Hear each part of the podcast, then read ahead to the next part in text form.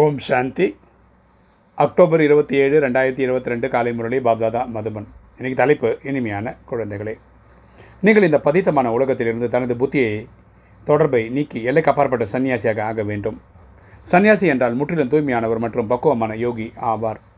அப்போ சொல்கிற இனிமையான குழந்தைகளை நம்ம பதித்தமான உலகத்திலிருந்து தனது புத்தியை நீக்கி நம்ம நினைவெல்லாம் சாந்தி தாமத்திலையும் ஆத்மாவின் தந்தையையும் சத்தியகுந்த பற்றி இருக்கணும். இந்த நேரத்தில் உண்மை உண்மையிலே உண்மையான சன்னியாசியாக இருக்கணும்.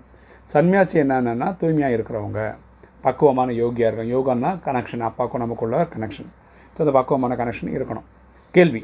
எந்த நிலை ஏற்படும் போது மாயையின் புயல் காற்று முடிந்து போகிறது? எந்த நிலை ஏற்படும் போது மாயையின் புயல் காற்று முடிந்து போகிறது? பதில். என்னுடைய கணவர் என்னுடைய குழந்தை என்ற என்னுடையது என்னுடையது இதிலிருந்து புத்தியின் தொடர்பு நீங்கும் போது என்னுடையவர் ஒரு சிவபாபா வேறு யாரும் இல்லை. இந்து புத்தியில் உறுதியாக இருக்கும்போது ஒரு தந்தையிடமே புத்தியின் முழுமையான தொடர்பு ஈடுபடும் போது மாயன் புயல்கள் ஓய்ந்து போகும். மாயன் புயல்கள் எப்போ போகும்னா என் அப்பா என் அம்மா என் மனைவி என் குழந்தை எந்த எந்துன்னு சொல்கிறோம் இல்லையா? அது நிற்கும் போது எனக்கு எல்லாமே எங்கள் அப்பா தான் ஆத்மாவின் தந்தை தான் சிவன் தான். இது உறுதியாக இருக்கும்போது மாயின் நிழல்கள் போய்விடும். இன்றைக்கி தாரணை ஃபஸ்ட்டு பாயிண்ட்டு இந்த பழைய உலகை முற்றிலுமாக சந்நியாசம் செய்ய வேண்டும். இந்த பழைய உலகத்தை நம்ம மறக்கணும். தூய்மை மற்றும் யோகத்தின் பாடங்களில் முதல் நம்பர் எடுக்க வேண்டும். இங்கே ரெண்டு ரெண்டு விஷயம் தான் ஒன்று யோகம் கனெக்ஷன்னு ரெண்டாவது ஞானம் இதை படிப்பு. இது ரெண்டுலையுமே நம்பர் ஒன் மார்க் எடுக்கணும். ரெண்டு ஞானகங்கை ஆகி தூய்மையற்றவர்களை தூய்மையாக்கும் சேவையை செய்ய வேண்டும். நம்ம ஞானகங்கைகள் ஆகணும். நம்ம இந்த நாலேஜ் தெரியாதவங்களுக்கு இந்த நாலேஜை ஷேர் பண்ணணும்.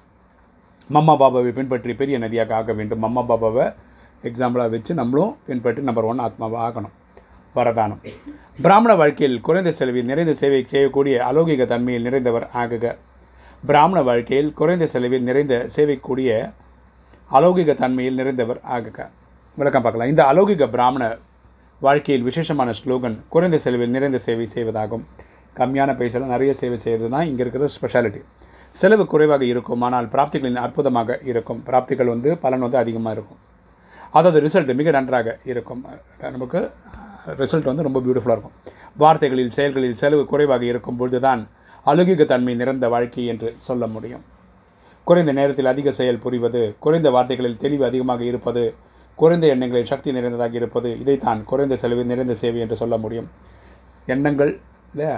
எட்நூறு கோடி பேருக்கும் பண்ணுறது எவ்வளோ பெரிய விஷயம் இல்லையா? நம்ம குடும்பம் நல்லா இருக்கணும்னு நினைக்கிறதும் எட்நூறு கோடி பேருக்கு நினைக்கிறதும் பெரிய இது. கம்மியாக பேசி ஆனால் நிறைய பேருக்கு நல்ல விஷயங்கள் சொல்ல முடியுமான்னு அது எவ்வளோ பெரிய விஷயம்? ஸோ கம்மியான செலவில் அதிகமான சேவை செய்கிறது புத்திசல்தனம் யார் அனைத்து பொக்கிஷங்களை குறைவாக பயன்படுத்துகிறார்களோ அவர்களுடைய கிடங்கு நிறைந்திருக்கும். இந்த நேரத்தில் வந்து செலவும் சிக்கனமாக பண்ணணும். ஸ்லோகன் பாபா மற்றும் சேவையில் உண்மையிலும் உண்மையான அன்பு இருந்தால் உன் குடும்பத்தினுடைய அன்பு தானாகவே கிடைக்கும். பாபா மற்றும் சேவையில் உண்மையான அன்பு இருந்ததால் இருந்தால் குடும்பத்தினுடைய அன்பு தானாகவே கிடைக்கும். அப்பாவோட சேவையில் நம்ம பிஸியாக இருந்தோம் உண்மையாக இருந்தோம் அன்பாக இருந்தோம்னா இந்த பரிவாரத்தினுடைய அன்பு நமக்கு கிடைக்கும். ஓம் சாந்தி.